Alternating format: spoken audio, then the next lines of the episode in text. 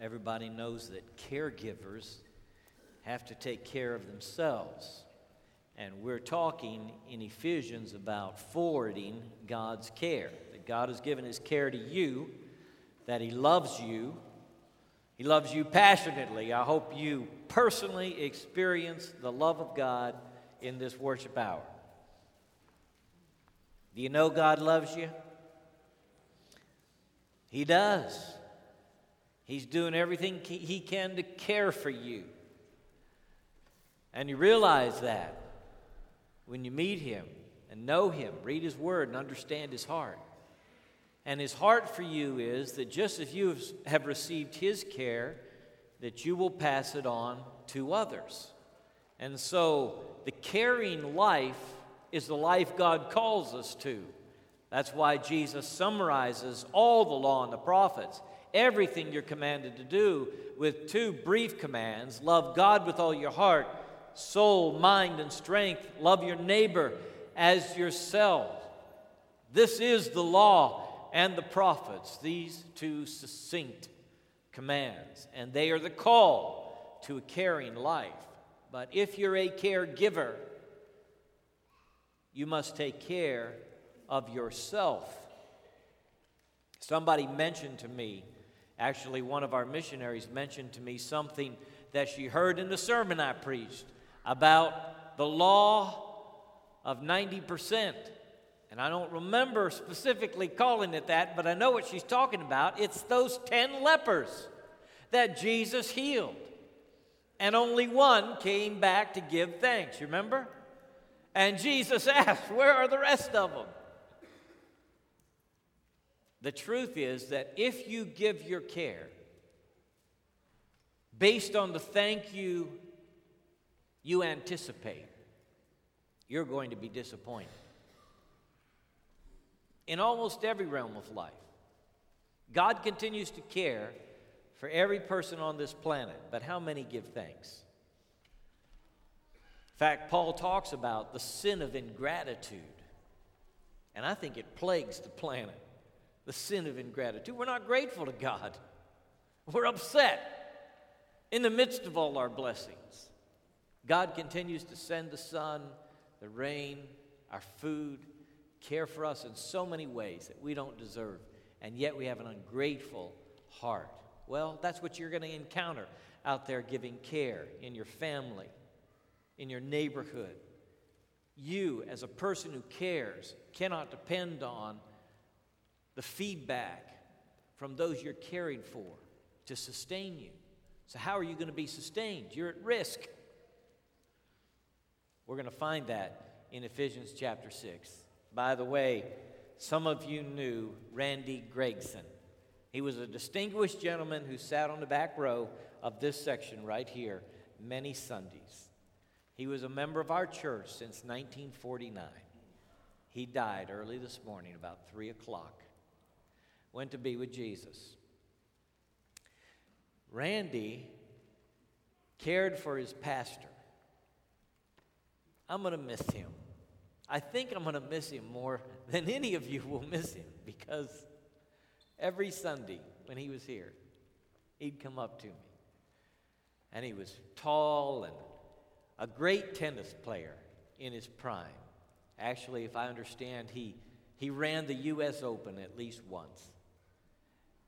And he'd take my hand and he'd say, I love you. And I'm grateful for you. And you're doing great. And he'd always encourage me, whether the sermon was good or bad, you know. I went to see him in hospice, and he couldn't talk. It just came on him suddenly. He was here four weeks ago. And then all of a sudden he was in hospice, and I went to see him, and he couldn't talk. But I knew from his eyes that he recognized me. And he was trying to talk to me with his eyes. I said, Randy, I know what you're trying to say. You're trying to tell me that you love me, and I'm doing great, and you're grateful for me. I know what you're trying to say. Because you said it over and over again. And he was a man who lived a caring life. That's how I experienced him. All right, now. Those of you who aspire to follow the Lord Jesus in this kind of life, turn to Ephesians chapter 6, verse 10. And I'm going to read for you a famous passage, but I want you to see it in the context of a person seeking to give care. And by the way, care is so transformational. I hope that you will choose to care because it will be like an antidote to depression, frustration, anxiety, for you to turn your attention, even in your pain and trouble, to the condition and life of another who needs you. It's so important to your health and well being for you to focus on the other, even when you are in pain is to follow the Lord Jesus, who took care of his mother and his beloved apostle, even as he was hanging on the cross, and forgave the sinners, thinking of others, even when you are in pain. That is the Christian model. That is following Jesus, and that is liberating and healing in your life. So I hope that you aspire to be somebody who cares and gives care to those around you. Look at verse 10. Finally, be strong in the Lord and in his mighty power. You're not going to be able to do this on your own. Put on the full armor of God so that you can take your stand against the devil's schemes. He's wicked and deceitful. For our struggle is not against flesh and blood. Don't make that mistake. But against the rulers, against the authorities, against the powers of this dark world, and against spiritual forces of evil in the heavenly realms. Therefore, put on the full armor of God so that when the day of evil comes, you may be able to stand your ground, and after you have done everything, to stand. Stand firm then, with a belt of truth buckled around your waist, with the breastplate of righteousness in place, and with your feet fitted with the readiness that comes from the gospel of peace. In addition to all this, take up the shield of faith with which you can extinguish all the flaming arrows of the evil one. Take the helmet of salvation and the sword of the Spirit, which is the Word of God. And I'm going to conclude this series next week with a sermon on prayer.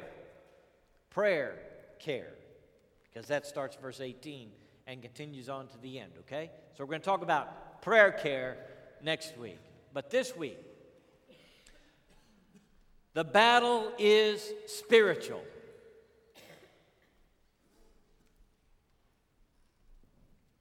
Lock it down, get it in your mind. You're fighting a spiritual battle. Sometimes you're under the illusion that it's people you're fighting and that people are the enemy. But it will really help you at work and in your family to realize this truth. We wrestle not against flesh and blood. That's not our struggle, it's not our fight. You know you're in a fight, but it's not with people. This is going to help you if you mark it down in your mind and stop dealing with people in your mind is the enemy and start dealing with the spiritual forces that are coming against you. You wrestle not against flesh and blood. What are you fighting out there at work in your family? What's the battle about? It's about principalities. That's a simple word, arche. It's used in a lot of places in the Greek. I think it's talking about the rulers that are in the spiritual realm. Satan and his helpers. There's a spiritual world that you can't see. Jesus talked a lot about it. That's where the real battle is in the world that you can't see, you can't touch with your hands. But you're dealing with it every day, and you win or lose based on what happens spiritually in your life. The principalities and powers are often linked together. Exousia is just a regular word for authorities, like it's translated here. But that's what you're dealing with spiritual authorities that have come up against you. And they are powerful. And Jesus knows that they are powerful. He's not trying to deceive us, that we're not working against powerful spiritual forces in our family, in our city, and at work. We are. We're not fighting flesh and blood, we're fighting the principalities and the powers and the rulers of this darkness.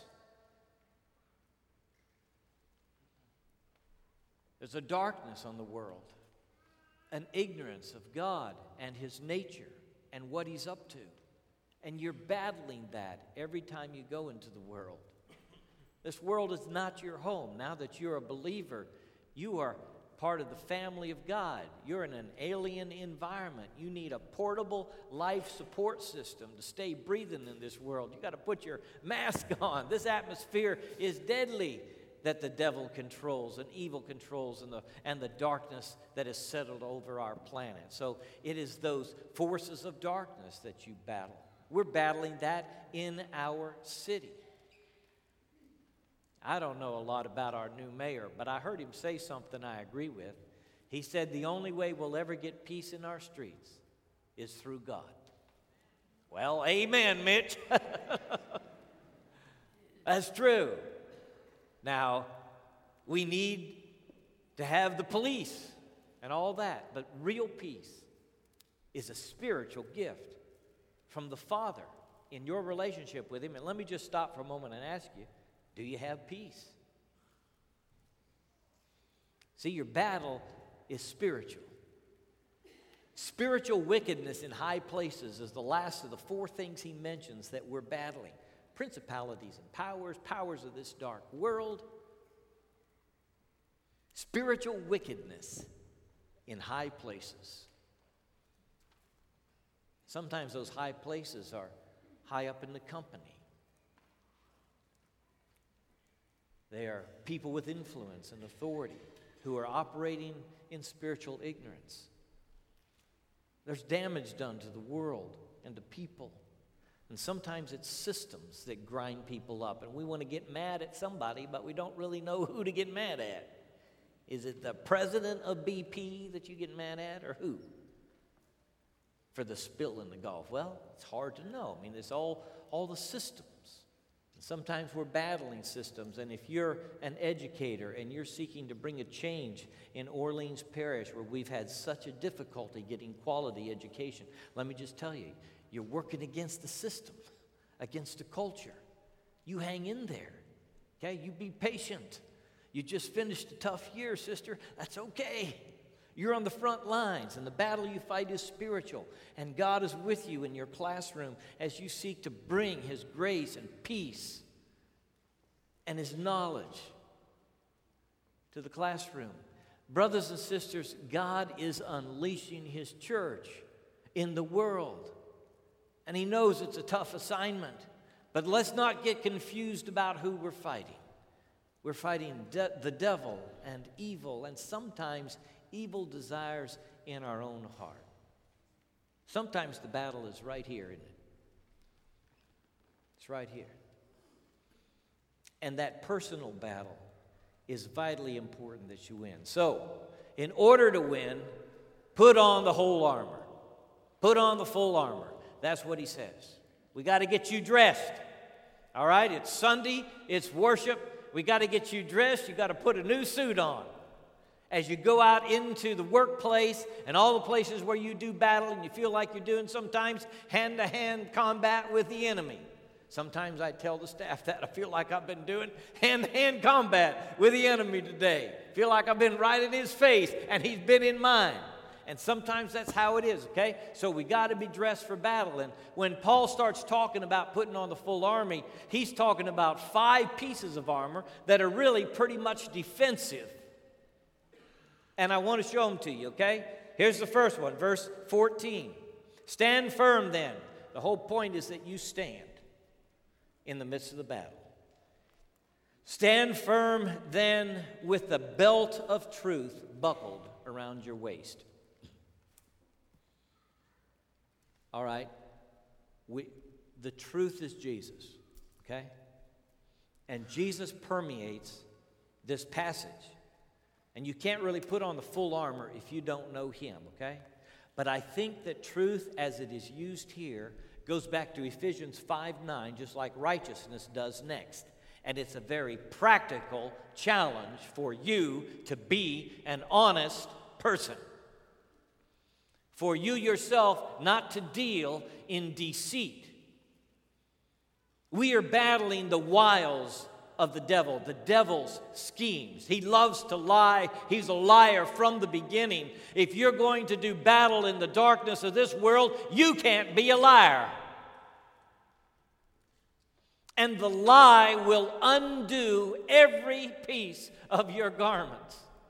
Your armor's not going to stay on. The belt of truth holds it all together, it gathers it all together. Oftentimes in Scripture, they talk about girding up your loins. What they're talking about is those flowing garments they used to wear, and how the runner can't run if he's impeded by those. So he's got to get rid of those weights that so easily beset him. And you can't fight if you're all tied up in this loose clothing. So you get your belt and you gather it up. And being a person of truth is how you keep it all together. And the lie that you sow will bite you in the end I guarantee. God's people can't depend on the lie to make progress. It matters how you do your battle in the world. We are not a people who justify the end by the means. If I tell this lie, just see how much good it will do. Your loins have to be girded with truth. You got to have the belt of truth on if you're going to win this battle. Think about it in your family. I tell you, once you get the reputation that you're a liar, what influence can you have? When I know somebody's lied and they come and tell me something, do you think I stand in that? You got to be careful if somebody's a liar. If they'll lie about one thing, they may lie about the other. The chief of police said he's got a zero tolerance for lying. Ronald Serpas, he told us in this meeting, he said, I fired somebody in Nashville because they lied about being late for work. And the man took it to court and took it to the highest court, and he was vindicated in firing that man for lying. And he said this If a man will lie about showing up late for work, he'll lie about where the drugs were or what happened at that crime scene. See, your lie is not protecting you, it is poisoning you, and it is taking away your moral authority. You cannot live in the lie and do battle with the enemy.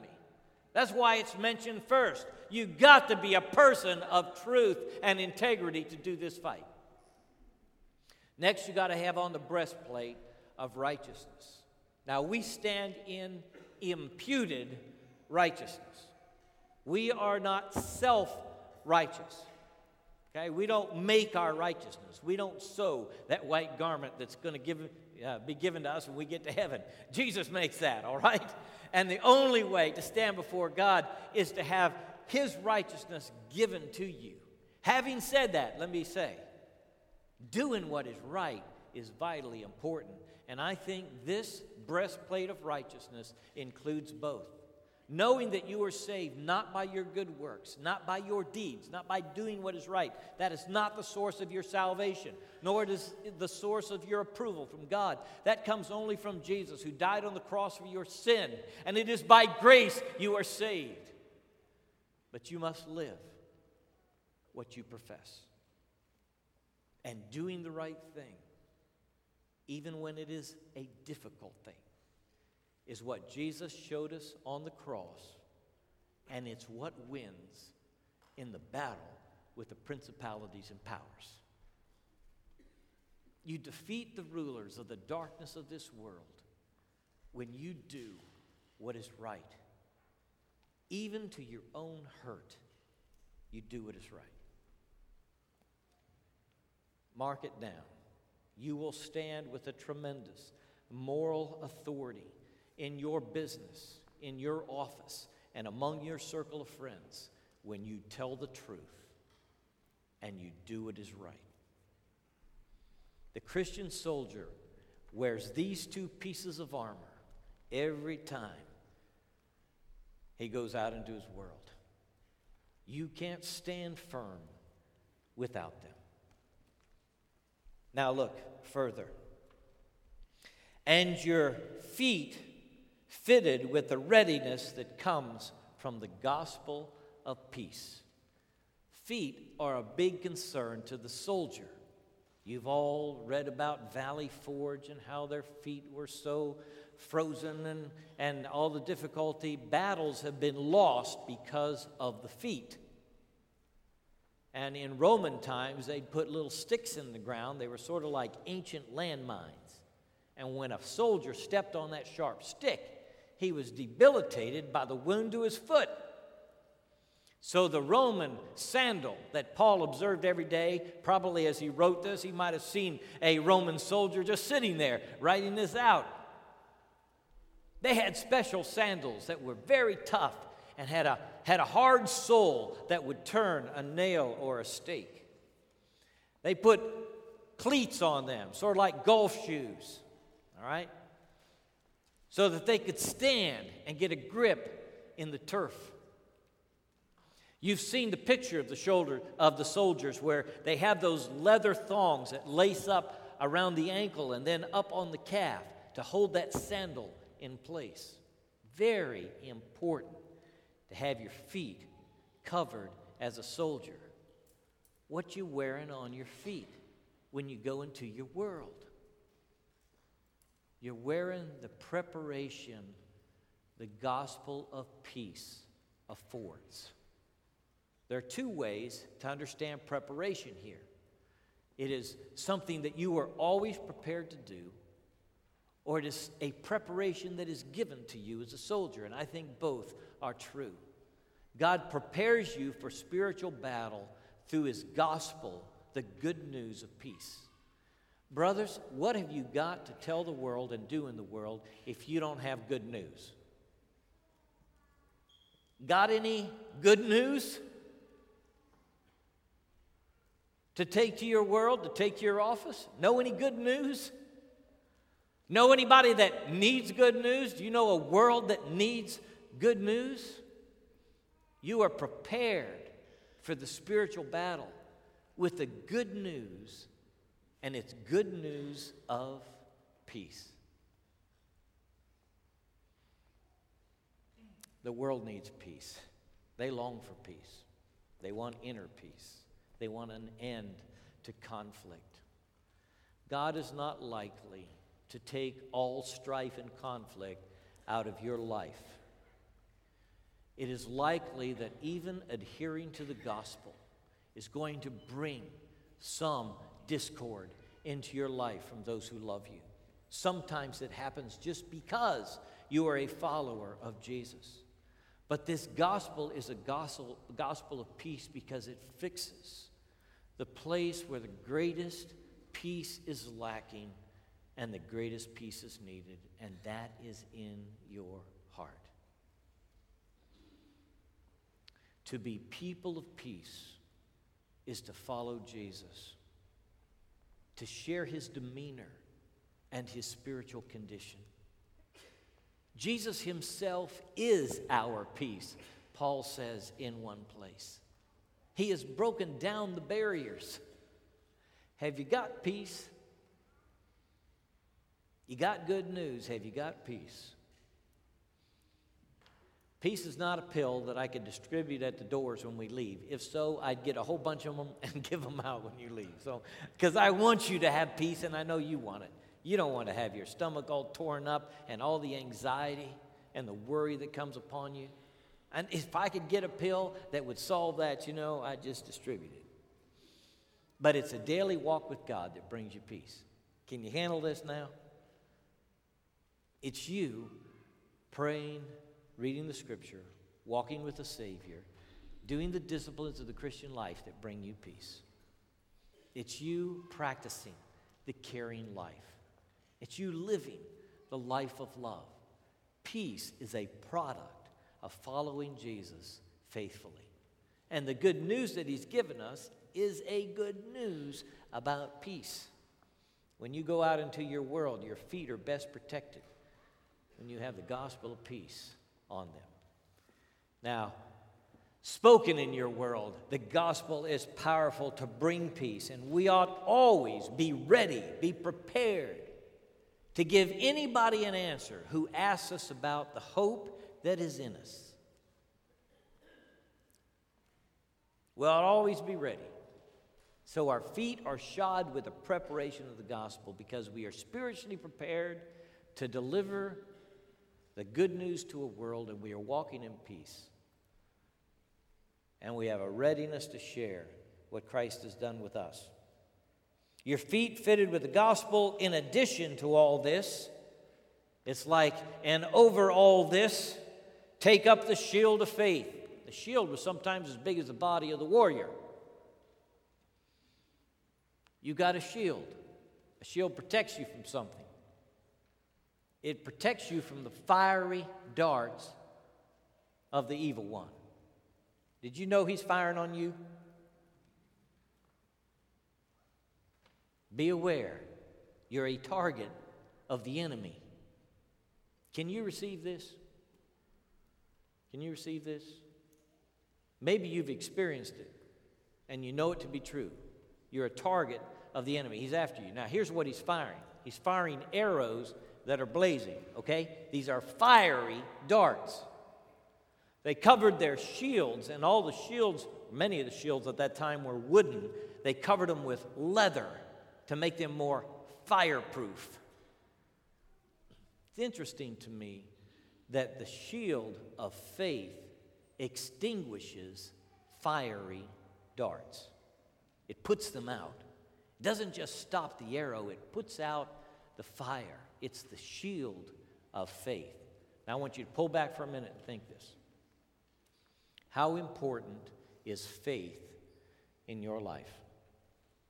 Faith is two things simple shorthand trusting God and entrusting yourself to God. How important is faith in your life? Are you a person of faith? There are three things I think the devil always does. One of his fiery darts is he accuses you. He's the accuser of the brother. He accuses you for being unworthy. He accuses you for pretending to be spiritual. He, he accuses you about your walk and going to church. He accuse, he's the accuser of the brother. Sometimes I have to just stop and say, I'm not going to receive that because I know I'm a child of God and I'm being falsely accused. The devil accuses, he also discourages. He says, You're no good. You don't deserve the gospel. You don't deserve to be at church. Who do you think you are? And then he says, You can't do this. There's no way you can do this. You're not going to be successful. He discourages you. One of the things I pray for, for you, every time you come in this building is that you will leave encouraged. I'm depending on all of you to get that done for each of you, okay? I want you to leave encouraged because I know you got the battle out there. And when you come in here, I want you to experience faith and hope and love and joy and people who are on your side and people are saying, Yes, God is able, and we can get through this. I want you to be encouraged. Do not think that you, as an individual believer, have the gift of discouragement. You do not. You are called to encourage just like me. Everybody needs to be encouraging. The devil discourages, and then his third dart is he entices us right at the point of our weakness. He knows our weakness, and He aims at that weakness. Take up the shield of faith. You extinguish those flaming arrows of accusation, discouragement, and enticement and temptation with that shield of faith. Take the helmet of salvation. You're saved, it protects your brains. The helmet protects your brains. Salvation is about your relationship to God and how He rescued you. Everything you see and hear in your world, you filter through the salvation you have in Christ. You don't set that aside. I don't care what laboratory or classroom you might be in, the truth that is in Jesus is relevant to where you stand and who you are. And you must integrate it into the whole that you're part of. I know some people who are in science or medicine or other places who are compartmentalizing their life and they've got a faith in Jesus over here in a little box and they never let it out because it doesn't seem to fit with what they do every day. And that's the wrong way to conceive how the truth of Jesus works. The truth which is in Christ is permeating universal truth. It threads through every reality there is in life. It is all encompassing and it is the foundation for every other truth which we know. It is Jesus who sustains all things. He holds them together by the word of his power. And what we must do in all disciplines is integrate the faith that we have in Christ and the truth which is in Jesus with our math and our science and our history and our language and all other disciplines in life. You say, well, how do you do that? Fundamentally, you stand in Christ, trusting in Him, and believing that God created the world and that He is good he has spoken through His Son, and He is present to save. You have the helmet of salvation, which protects your brains.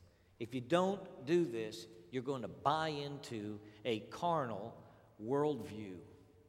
You see the world most accurately when you see it through the eyes of faith. When you see it through the eyes of Christ, that's when you see the world most accurately. That's why when you get in the place of prayer, peace descends on your soul because you get your world ordered like God orders it. And you experience your world somewhat like God experiences it when you're in prayer. Peace descends on your heart because the big things that so trouble you are now understood to be little things in the eyes of God, and He can take care of that. And the big things reassert themselves in the place of prayer. You see the world most accurately when you are seeing it in the place of prayer through the eyes of faith, no matter who you are or what you do. This is truth. Wouldn't it be if God made the world and He is a good God who loves us? That is fundamental, amen? There's nothing bigger than that. There's nothing more important than that. And it is the foundation for all that we learn in grad school, all that we know in our disciplines. We stand in Christ. The helmet of salvation protects your brains. And then you take the sword of the Spirit, which is the Word of God. It's the rhema of God, God's Word spoken in your life. Jesus, when he was fighting temptation, said to the devil, Man does not live on bread alone, but on every rhema that proceeds from the mouth of God. You live, you win, you fight. Through the word God has spoken, it is a powerful word, and you unleash it in your world. It's not just the word that is written, which you read, it is the word which is spoken in your particular battle. The sword of the Spirit, which is the Word of God. I observed with Janet here two or three weeks ago that the great action uh, warriors in the movies, Mel Gibson and all those guys, have a great shout. You ever notice that? They can't get those parts unless they can really belt it out. Freedom! You got to have that in you. You don't get the part. You got to have that in you too. The sword of the Spirit, which is the Word of God. Sometimes you need to get in the middle of your exercise program and just say it to the world and the powers that be and let it hit your own ears. The God who loves you, the word that upholds you, the strength of that word. I call you to faith in Christ. You can't put the warrior's garments on, you can't wear the weapons without knowing Jesus as Savior and Lord. Let's bow together. Father in heaven, we want to be victorious in the battle you've given us to fight. And we all have the personal battles that are ours on a daily basis. And Lord, help us to fight the spiritual battle. Help us to know that it's of the Spirit. Give us the strength to stand. Lord, we need your power to do it. Help us not try to do it in our own strength. Lord, help, give us the wisdom to wear this armor truth and righteousness,